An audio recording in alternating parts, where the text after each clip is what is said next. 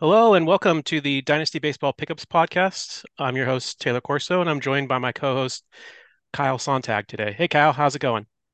I'm doing well, Taylor. How are you? I'm doing great. So, today we're going to cover four names. We're going to do two hitters that are each 10% owned or less on Fantrax, and then we're going to do five or uh, two pitchers that are 5% or less owned on Fantrax. So, Kyle, why don't we you start us out with your first name? Uh, who do you got? Absolutely. So my first guy is Ryan Bliss. Uh, this is someone that I think a lot of people are really sleeping on due to his small size and lack of production last season. Uh, the slash line last year was just 214, 298, 343. But it is important to note that he has second round draft pedigree. So it's a little bit easier to buy into the numbers that he's putting up this year. And I'll get to those in a second as I mentioned before, he is a little bit smaller in stature. He's listed at just five six and 165. He's 23 years old, uh, and he's currently playing in Double A in the Arizona organization, 9% rostered on Fantrax. Like I mentioned, the stats this year are looking a lot better than last season. Across the board, his slash line is up like almost 200 points across the board. It's a 358 batting average, 414 OBP, and 595 slug. Good for a 1009 OPS. He's got 12 home runs and 30 stolen bases with 67 runs scored and 47 RBIs. And his strikeout and walk rates are pretty solid too. It's a 17% K rate. You love to see anything under that 20% mark. And the 7.4% walk rate isn't, you know, spectacular, but it's good enough when you're running a strikeout rate that low. The power he's got, you know, you you might be a little curious if maybe it's it's park aided or anything like that. And it it may be to some extent, you know, expecting him to keep up this pace at uh at higher levels and hit, you know, 25 to 30 home runs probably isn't what you're going to get out of someone like this but the power is not a mirage either, despite his small frame. He did hit 15 home runs in his final collegiate season in 2021 going into the draft. It'll never be a plus tool for him, but he does make plenty of quality contact to aid in reaching as much of his raw power as possible. Now, the 30 steal that he has can be a little bit deceiving. He's not a burner on the bases, but he is a slightly above average runner and he does have great instincts. So again, similar to the home runs, we might not be able to expect him to keep up this pace, but we might be able to expect, you know, 15 to 20, maybe not the 30 to 40 like he's on pace for this year or even 50, but you know, 15 to 20 home runs, 15 to 20 stolen bases out of a second baseman is a great package for a uh, for a, a fantasy second baseman. You'd love to get that out of most of your guys at that position. Yeah, I agree. I mean, the numbers have been pretty incredible this year. And he's one of those guys that I was a little bit slow to buy into because you mentioned, you know, his slight frame. He's listed at five six. So, you know, to me, I, I just I was hesitant to really buy into the power gains and everything because the 12 home runs he has this year are actually a career high already. Mm-hmm. Um, but you know, you you can't deny what he's done, and he's been remarkably consistent. Um, you know, three of the four months he's played, he's had an OPS over a thousand, and his worst month was actually June, where he had an 849 OPS. So you can't get much more consistently great than that. Uh, you know, you mentioned the the park factors where he plays in, in Amarillo. Uh, it's actually tied, according to Baseball America's like minor league park factors, is actually tied for the second best hitters park in all of the minors. Uh, only Charlotte, the AAA um, White Sox affiliate, is higher, uh, but it's it's got a 165 park factor. So definitely, you know, 65% better than the league average for the Texas League. That's you know something to consider. But if you look at his home road splits this year, he still has an 894 OPS on the road, and he's got six of his home runs each on the road and at home. So you know you can't just like like you said you you can't just say oh it's all the park. So he's an interesting one. He's one I wish I would have been on a little bit sooner and believe because now it's kind of too late for me to pick him up. Um, you know, like you said, there's a lot of kind of across the board appeal uh, to what he brings, especially at a weak position like second base. So we'll see what happens with him, but definitely a, a great name to point out there. Um, next up, we have Sal Stewart. So Sal Stewart's a really interesting player. He's 19. He's a third baseman in the Reds organization at A ball. Uh, what's interesting about Sal Stewart is he's probably going to get compared to Cam Collier a lot. Um, you know, both both as we're talking about him and just moving forward because he was the 32nd overall pick in the 2022 draft. Um, you know, Cincinnati also drafted Cam Collier, also a third baseman. They're both playing at A ball. They're kind of splitting third base DH reps. Uh, Cam Collier is, you know, higher pedigree. He's a year younger, but Sal Stewart has really had the better year. And a lot of that has come lately where he's just on this incredible hot streak. So kept it going yesterday. He was two for three with a walk. Uh, overall on the season, his line is 275, 395, 425. So pretty good. Uh, he's got eight home runs and eight stolen bases, but not, you know, exceptional. Uh, his walk and strikeout rates are, however, exceptional. He's got a 16.6% walk rate and a 15.6% K rate. So walking more than he's striking out, um, you know, showing some power. You know, he's got some stolen bases, but that's not really part of his future game. But here's the crazy part. So I tweeted about Sal uh, on June 28th, and at that time he was hitting 471 with three home runs over his last four games. So just incredible hot streak for a short period of time. Since then, there's been eight games. He's hit 462 with another three home runs in those eight games. He's had uh, three doubles and he has 10 walks to six strikeouts. So he's now had this uh, 12 game stretch where he's just been on absolute fire. He's got six home runs. He's batting over 450. He's got more walks than strikeouts. He's he's hitting you know doubles and everything too. Um, so just incredible hot streak that he's on. Uh, you know, in terms of the tools, he's above average hit and power, which I really really love to see. Um, he does have those eight stolen bases, but he's a below average runner. So, you know, I, I don't really see that occurring too much at the at the big league level. Maybe he he chips in a few, but it's not going to be a big part of his game. Um, unlike, you know, Bliss, there's no concerns about his frame. He's 6'3. Uh, he's a right-handed hitter, so, you know, there's going to be more pressure in terms of platoon risk, uh, so that he's not like a short side platoon. But based on his above average hit tool, you know, that and obviously the great approach with more walks than strikeouts, that shouldn't be too much of a concern. Um, you know, Collier was the clear better third base prospect coming into this year uh, versus Sal Stewart. You know, Collier was like a first round FYPD guy. Sal Stewart was more of a late round or, or undrafted FYPD guy. But I think you make the argument now that Sal is the better prospect, or at least has had the much better year. And, you know, a lot of that might be this recent hot streak, but uh, he's just showing, you know, more advanced tools than Collier. And there is a year difference between them. But, um, you know, I think for now, you, you really have to consider Stewart to be kind of on that Collier level.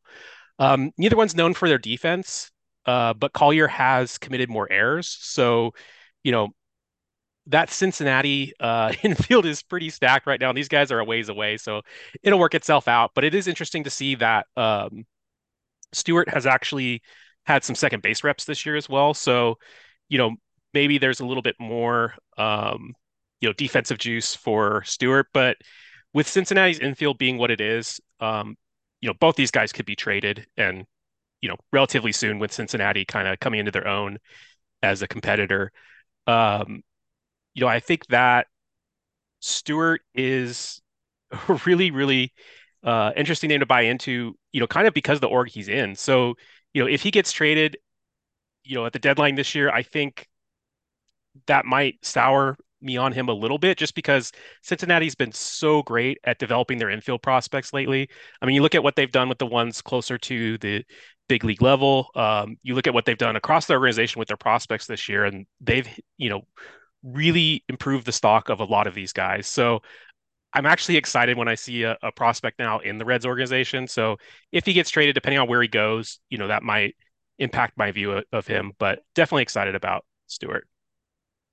Yeah, absolutely. There's a lot to like in this package, and it's I I really like that you brought up Collier a few times because one thing that really stood out to me when you mentioned we were going to talk about Stewart, and I'm not hundred percent sure on the source, but I I think I I recall hearing someone kind of just after they were drafted last year mention that though Collier may have the the higher ceiling and was obviously drafted higher for it, someone seemed to believe that Sal Stewart was a better pure hitter than Cam Collier. And maybe that's what we're seeing already early on in their professional careers here is that shining through because they obviously, again, both have, you know, quite a bit of pedigree being high draft picks. Like you said, uh, Stewart was what the, the 32nd in the compensation round there?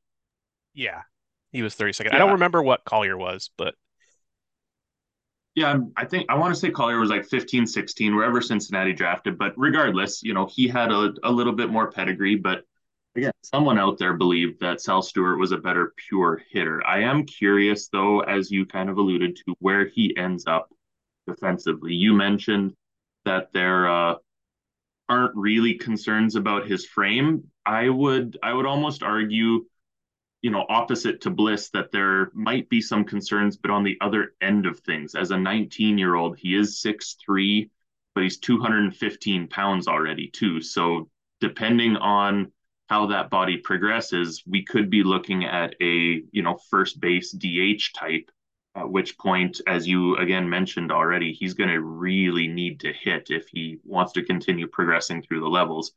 But again, you mentioned it you haven't heard many concerns about his defense despite the size. So that's a really good sign at such a young age at this point. I could, to your point, I could definitely see him being a first base bat. And I think, you know, when you're looking for me, when I when I'm looking at prospects and I I see that you know they might have to move to just the corner only or first base DH. I want to see, in addition to hit and power, I want to see them have that great plate approach because you know you can't have that that corner and then have you know strikeout problems or something like that. I think what alleviates my concern a little bit with Stewart is that he's got the more walks than strikeouts, which mm-hmm. is definitely a rarity, particularly you know for a 19 year old to have that sort of of plate approach is awesome to see. So I'm gonna put you on the spot here before we move on to our next players. Um, you know, you have one roster spot in the league. Both Sal Stewart and Bliss are on the wire. Who are you picking up? Ooh, that's a tough one. I have both in in a handful of leagues. I think it for me it depends a little bit on my my team context. If I'm, you know, maybe a little bit closer to competing, I'm probably going with the the 23-year-old in Bliss because he's more likely to contribute, you know, maybe not this year, but maybe as early as next season. Whereas, you know, the 19-year-old Sal Stewart playing in low A ball, I'd say the ceiling's probably higher on him, but you're going to have to wait a couple more years. Yeah, that that makes sense to me. I I like Bliss a lot. I think I would probably go with Stewart. Um, you know, like like you said, it, it is somewhat context dependent, but I've I've really been impressed with what Stewart's done, and and he was a guy I, I kind of had flagged in a lot of my FYPDs, and for whatever reason, just didn't end up with any shares. Uh, but he, he's I've been tracking him all year, and I think for me, the profile of a plus hit power tool versus kind of an across the board guy with Bliss. I've been kind of burned by the Bliss profile a few times, most recently with David Hamilton. Um, you know, I, I uh, Joey Ortiz, you know, some of those type of guys who have a similar profile to Bliss that I thought, hey, they have the proximity, you know, they're going to be great, and then they just never really get that chance, or you know, they struggle in the small chances they get, and then get buried in uh, in some of these depth charts. So we'll see what happens with them. Uh, I think in most cases, I'm going to take Stewart unless I really uh, believe that you know Bliss is on the cusp and and he's going to help me soon. Um, yeah, okay. I think in a vacuum, I'm probably with you there. I'm taking Stewart for the upside over Bliss, but to to some extent, the team context for me does matter. Definitely, that makes perfect sense. All right, next up, uh, we have two pitchers. So get us started with your pitcher. Absolutely. So the guy I'm bringing forward here is Jairo Iriarte. He's a right-handed pitcher for the in the Padres organization, 21 years old, currently pitching at high A. He's listed at 6'2", 160 pounds, and he's 4% owned on Fantrax. So at his listed height and weight, you know, 6'2 is a, a solid build. You'd like to see a little more size on him than 160 but the fact that there is room to grow is also encouraging as far as you know what his his stamina may look like in the future what some of his stuff in particular his velocity might look like in the future so the fact that he does have the stuff that he has already and I'll touch on that in a minute here despite being you know on the the lighter side at 160 and actually at 6'2 160 he's listed lighter by five pounds than the five six Ryan Bliss. So there's a lot of room to grow here, and that's really encouraging. He's a guy that signed for just 75 grand in the 2018-19 international class, but I think the Padres might have gotten a steal here. He uh, he worked in both starting and relief roles in his first two pro seasons. Now it's important to note that these first two seasons were in 2019 and 2021 due to the the cancellation of the the 2020 season and the minors thanks to COVID. You know, there's there's a missed year of development here, and that's really important to note. He did start making a name for himself as a full-time starter last season. His 5.12 ERA wouldn't have stood out to you, but his 26.7% K rate probably would. Um, and it's also important to note that that entire season was spent in the hitter friendly California League in low A. So you got to take uh, some of those surface level stats with a little bit of a grain of salt. And, you know, taking that into account, you look at the numbers he's putting up this year, and in 14 games started, he's got a 3 1 ERA with a 1 2 8 whip. Now, he is averaging a little bit less than four and a half innings per game started but you know, as mentioned before, he's still sort of transitioning into a starter's role. And if you look specifically at his last three games, he's pitched six innings and racked up quality starts in each of his last three starts. So that's really encouraging as far as that development goes from, you know, a, a bit of a mixed role into a pure starter's role to go along with the strong ERA and whip, he also is showing a 29.7% K rate and a 10.8% walk rate. So it's an 18.9% K minus walk rate. You'd like to see that walk rate get a little bit lower, but similar to you know the improvements he's shown in uh, his longevity in single starts, he's also been cutting down that walk rate a little bit of late across those last three starts in which he's gone six innings, he's allowed just five total walks while striking out 24 batters in 18 innings. So things are looking really good as of late for a guy that's been putting up strong numbers all year. And a big part of why he's been putting up such strong numbers is the fact that he has three pitches that currently show average or better with the potential to be above average or plus pitches. He's got a fastball that he throws in the mid 90s, currently gets above average to plus grades already. And again, I mentioned earlier, he's just 160. So he could put on some weight and put on some velo here with the fastball. He already gets really good extension on it too. And that makes things even tougher for hitters. He pairs that up with a really nice changeup that is thrown in the upper 80s. So it doesn't necessarily have the ideal velo separation, but he does sell it very well. It looks like a fastball coming out of his hand, but it fades nicely and misses a lot of barrels. So even though it's not that, you know, 8 to 10 mile per hour difference that you often like to see from the fastball, five to eight miles an hour can work when you sell it well and have nice uh, a nice movement profile on it. This is another pitch that some believe could grade out as high as plus when his development is over. And he finishes off the arsenal with a hard, sharp, late breaking slider that he throws in the mid 80s. It's a devastating pitch when he's able to command it, but he does have trouble commanding it. It's another one that has shown flashes to be a plus pitch, but again, as I mentioned, he's going to need this is the pitch in particular that he really needs to hone in that command on to become a, a true, you know, starter and reach his ceiling rather than, you know, ending up in the bullpen as we often see with some of these guys with great stuff but shaky command. Yeah, I think you, you described it perfectly. I don't really have much to add. I mean, the the appeal of the the three plus pitches is great. And you know, unlike so many young pitchers, to already have you know an advanced feel for that changeup is really rare. You know, you see mm-hmm. it's kind of a joke that you see all these pitchers and they all you know developing changeup, developing changeup, developing changeup, but he already has you know potentially above average changeup with, with like you said, a, a chance to be plus. And you know, you, you gotta love what the Padres have done with their um with their development. Now they never actually make it to the majors with the Padres, but but that's another story. Um, he's definitely an exciting pitcher. One that I'm sad to say I actually had to drop this morning because I had a, a, bit of a roster crunch, but he made Was it. Was that really in one difficult. of our leagues? Do I need to be rushing to the waiver wire here? Uh, no comment. uh, you, you can take a look after the podcast, but yeah, I'm gonna have uh, to now.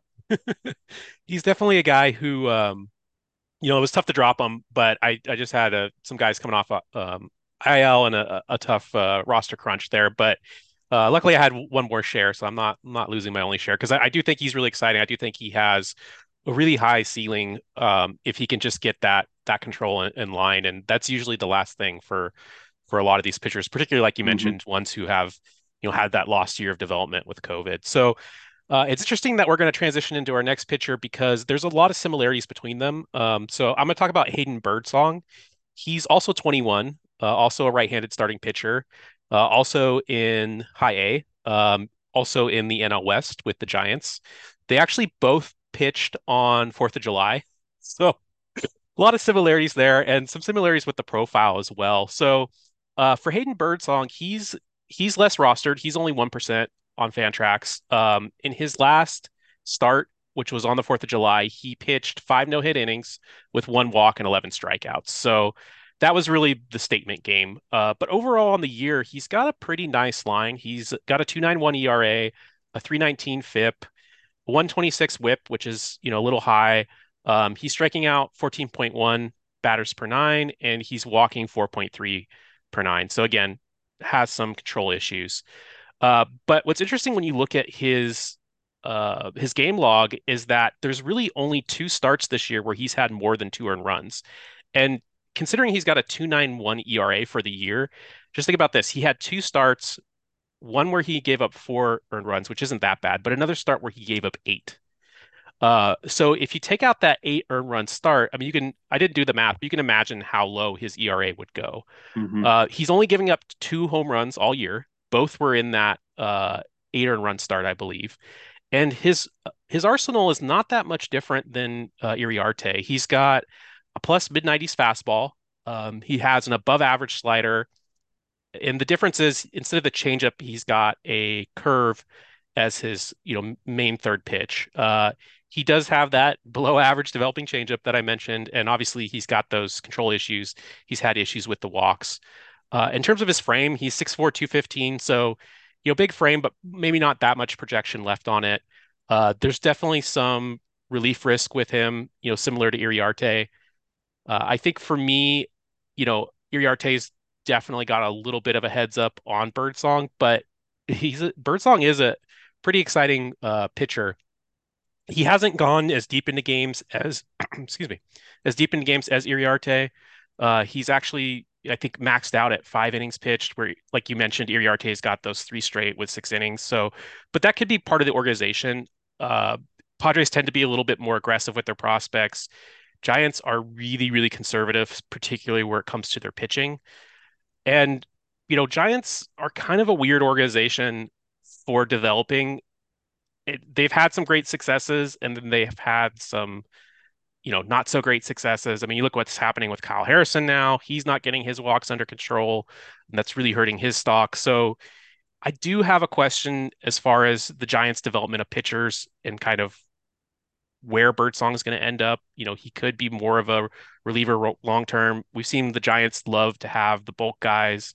You know, more than half their starting rotation now is coming in after an opener and just in these these hybrid roles. So uh, I do worry about that a little bit with Birdsong, but he's also so far away. You never know if there's going to be a, a, philosophy change or a, a management change by the time you know Birdsong makes the majors, if he even does. Yeah, so I think the the big things for me as far as what what gets me excited about Birdsong are the the developments, the strides he's made, you know, since being a pro and even just between, you know, his his draft day and his pro debut, you know, he gained velo after the draft. He was more of a kind of 90 low 90s kind of fastball in college and since then he's been sitting as you mentioned mid 90s and touching upwards of 97 miles an hour. So really encouraging to see that, you know, the the velocity bumped up already and at 6'4", 215, like you mentioned, it, it's not uh, not impossible to believe that he won't be able to sustain that. And I think the other thing that's important to note is that he did pitch out of the bullpen in his pro debut. Now it was, you know, a quick stint. He had five appearances or whatever it was after being drafted. But they've kind of had to build him back into the starter's role. So the fact that he uh, is, you know, a little bit on the lower side of innings pitched per game start, I'm not that concerned about just yet because again, he does have that prototypical starters build. So if he can continue to progress uh, with the the pitch count, with the inning count, I think there's a, a lot to like here based on the the pitch mix, like you mentioned. Yeah, I mean, again, kind of a similar profile to Iriarte, but for mm-hmm. me, Iriarte is, you know, the clearly the better prospect to roster right now. I I would imagine you would agree with that as well. Yes, yes, I would. I like especially the fact that he, as you mentioned, you know, he he's got that leg up on really a lot of guys his age and at that level because he doesn't have the quote unquote developing change up. The change up's already there for him, and that's even though Birdsong has two breaking balls, the changeup is developing, and as we all know, that changeup can be one of the the most effective pitches in baseball when you know how to throw it. Definitely. Well, that's it for our discussion today. Hopefully, that was helpful to a lot of people. Uh, be sure to follow us on Twitter. I'll have both of our Twitter accounts linked in the show notes. And be sure to check out the Fantasy Baseball Discord. I'll have that linked in the show notes as well. It's just a great resource for anybody who's looking for a community of people who play fantasy baseball. Um, Dynasty Baseball, there's a great prospects channel that there's help with ad drops and trades and setting your lineup and everything like that. So it's just an invaluable resource and and one where uh, I've gotten a lot of, out of it over the years, and I'm sure Kyle has as well. So thank you all for listening, and we'll see you next week.